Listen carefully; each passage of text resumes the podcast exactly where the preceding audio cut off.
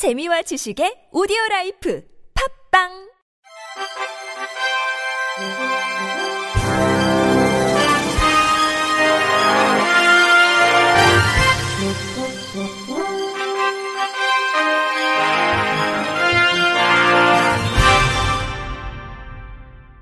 청취자 여러분 안녕하십니까? 8월 14일 월요일 KBIC 뉴스입니다. 최근 유명 웹툰 작가 주호민 씨의 초등학교 특수교사 고소 사건 이후 장애 학생에 대한 분리교육에 대한 여론이 형성되고 있는 가운데 장애 당사자와 학부모, 일반교사, 특수교사가 통합교육에 모두 공감하며 교육 환경 개선이 시급하다고 목소리를 하나로 모았습니다. 수년간 자진의 통합학급을 담당하고 있다는 푸른솔중학교 이수현 교사는 현재 웹툰 작가 사건이 자꾸 장애 혐오나 통합인가, 분리인가로 담론을 흐르고 있는데 그럴 이유가 없다. 통합교육은 당연히 가져가야 할 가치라며 통합교육은 다양한 삶의 방식을 수용하는 사회를 실현하기 위한 수단이라고 강조했습니다. 전국특수교사노동조합 정원아 정책실장은 특수교사는 모든 역할들을 해냄으로써 학생들에게 더 좋은 교육과 나은 환경을 제공해주고자 애써왔거나 이를 포기할 수밖에 없도록 소진되었다면서 앞으로 통합교육 환경이 나아지려면 교사 개인의 필사적인 노력과 역량에 의존하는 대신 교육 시스템이 구축돼야 한다고 피력했습니다.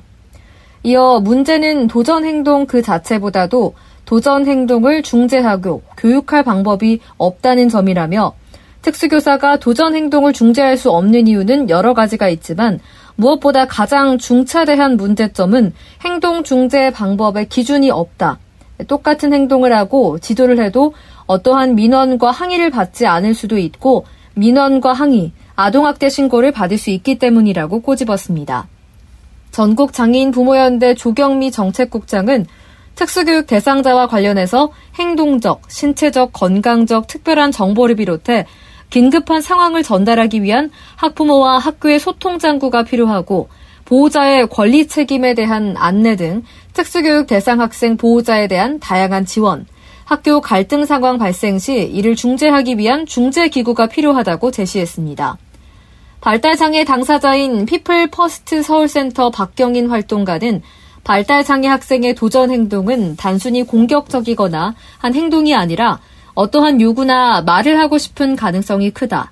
선생님은 단순히 도전 행동에 대해 학생을 분리하거나 외면하는 것이 아니라 같은 반 학생들이 이해할 수 있도록 이를 설명해 주었으면 좋겠다고 말했습니다.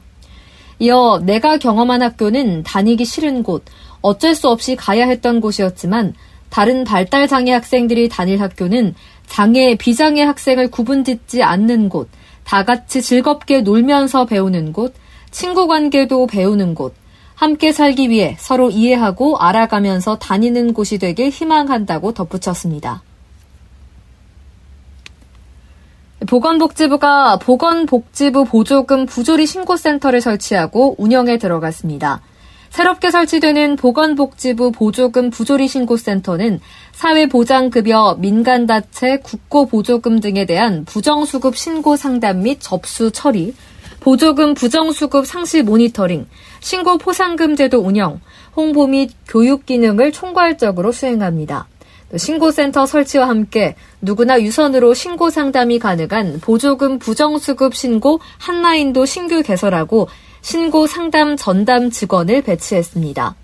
복지부 김충환 감사관은 지난해 신고 포상금 확대에 이어 올해 신고센터 설치 및 한라인 개설이 신고 활성화로 이어져서 보조금 부정수급 근절을 위한 기반이 되기를 기대한다며 지속적으로 부정수급 예방 및 보조금 적정 집행을 위한 관리 감독을 강화해 나가겠다고 말했습니다.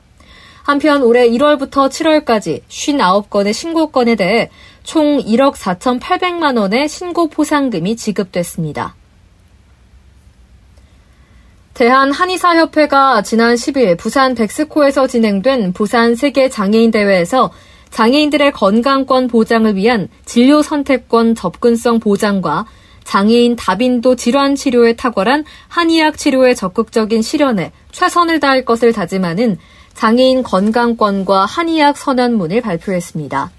이날 황병천 한의협 수석 부회장이 낭독한 장애인 건강권과 한의학 선언문은 인간의 기본권 중 가장 중요하다고 할 수 있는 건강권 문제가 특히 장애인에게 있어 더 큰 관심과 개선이 필요하다는 인식 아래 부산 세계장애인대회를 맞아 3만 한의사들이 장애 예방과 재활, 관리에 노력하겠다는 내용이 담겼습니다. 구체적으로 인류애를 바탕으로 대한민국은 물론 전 세계 장애인들의 건강권 확대와 독립생활에 기여할 수 있는 제반 여건 마련, 장애인들의 건강권 확보를 위한 전제 조건인 진료 선택권과 접근성 보장을 위해 장애인 관련 건강관리 사업과 세부 정책에 적극 참여할 것을 표명했습니다. 아울러 이미 확인된 장애인들의 한의 치료에 대한 높은 선호도와 만족도에 더해 장애인 다빈도 질환에 대한 탁월한 한의학 치료 효과를 실현할 수 있도록 의료인으로서의 헌신적인 직무 수행을 다짐했습니다. 이와 함께 장애인들에게 최적화된 의료 서비스 제공과 장애인들의 건강 증진 및 삶의 질 향상에 한의학이 더 큰 기여를 할 수 있도록 임상과 학술 연구에 가일층 매진한다는 내용도 포함됐습니다. 사회적 기업 소소한 소통이 장애인, 고령자 등 다양한 관람객을 고려한 전시정보 제공 방법을 안내하는 모두를 위한 전시정보 제작 가이드를 발간했다고 10일 밝혔습니다. 이 가이드는 미술관, 박물관에서 전시를 기획하거나 관람객을 위한 정보를 제공하기 전에 참고할 수 있는 자료로 전시정보 제공과 관람정보 제공으로 구성됐습니다. 전시정보 제공에서는 쉬운 해설 작성 방법을 중심으로 전시 서문, 작품 해설 등 전시에서 제공하는 정보를 누구나 쉽게 이해할 수 있도록 다양한 문해 수준을 고려해 작성하는 방법을 안내했고, 관람 정보 제공에서는 미술관, 박물관의 이용 및 관람을 돕는 정보 전달 방법을 다뤘습니다. 이외에도 정보 접근성을 고려한 전시를 기획하는 이들이 참고할 수 있도록 실제 쉬운 전시 해설을 기획한 학예 연구사, 큐레이터와 쉬운 해설이 있는 전시를 경험한 발달장애 관람객의 인터뷰도 담았습니다. 모두를 위한 전시정보 제작 가이드는 원하는 사람은 누구나 받아볼 수 있도록 PDF로 제공하며 소소한 소통 누리집에서 신청하면 됩니다. 소소한 소통은 가이드의 효과적 활용을 돕기 위한 학예사, 전시기획자 대상의 교육도 다음 달 중 계획하고 있으며 관련 정보는 여러 온라인 채널을 통해 추후 안내할 예정입니다. 강남장애인복지관이 다음 달 4일까지 장애예술작가의 예술활동 지원을 위한 강남장애인복지관 신진작가 공모전을 진행합니다. 이번 공모전은 유망한 신진작가들을 발굴해 개인전 개최를 돕고 전시 진행에 수반되는 모든 과정을 지원합니다.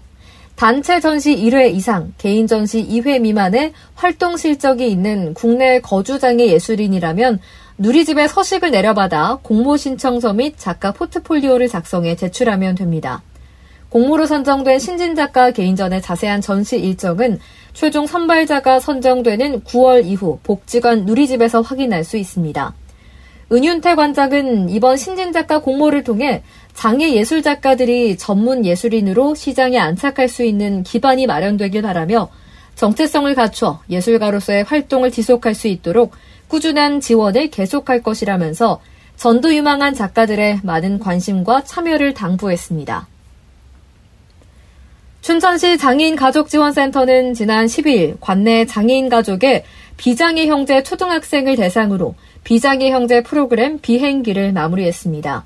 이번 프로그램은 지난달 22일부터 매주 총 5회기로 진행됐으며 또래들과의 긍정적인 상호소통 및 다양한 활동을 통해 비장애 형제의 자아 탄력성을 증진하기 위한 목적으로 기획됐습니다. 프로그램은 센터와 외부 장소에서 실시됐고 심리운동, 체육활동, 아빠와 함께하는 레크레이션 등으로 구성됐습니다. 춘천시 장애인가족지원센터 관계자는 프로그램을 통해 비장애 형제들이 자발적인 자기 표현의 기회를 가지고 문제 해결을 경험함으로써 긍정적 자아 존중감을 형성하는 데 일조했고 앞으로 장애 형제와 원만한 관계 형성에 동기부여가 되길 더 노력하고 준비하겠다고 전했습니다. 끝으로 날씨입니다. 광복절인 내일 무더운 날씨는 계속되겠습니다. 강원 남부를 제외한 전국 대부분 지역에 폭염특보가 지속되겠는데요. 높은 습도로 인해 최고 체감온도는 33도를 넘어서겠습니다. 내일 아침 최저기온은 서울이 25도, 광주와 부산이 24도, 대구는 22도를 보이겠는데요.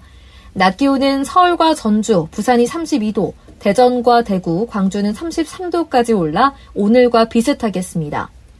해안과 제주도, 일부 내륙 지역에서는 열대야가 나타나는 곳이 있겠고 강원 영동과 동해안 지역은 동풍의 영향으로 28도를 밑돌며 비교적 선선하겠습니다. 내일 전국 하늘 대체로 구름만 많겠지만 강원 영동 지역은 흐린 가운데 가끔 비가 지나겠고 오후부터 저녁 사이 전남 동부와 제주도에는 소나기가 내리는 곳이 있겠습니다. 이상으로 8월 14일 월요일 KBIC 뉴스를 마칩니다.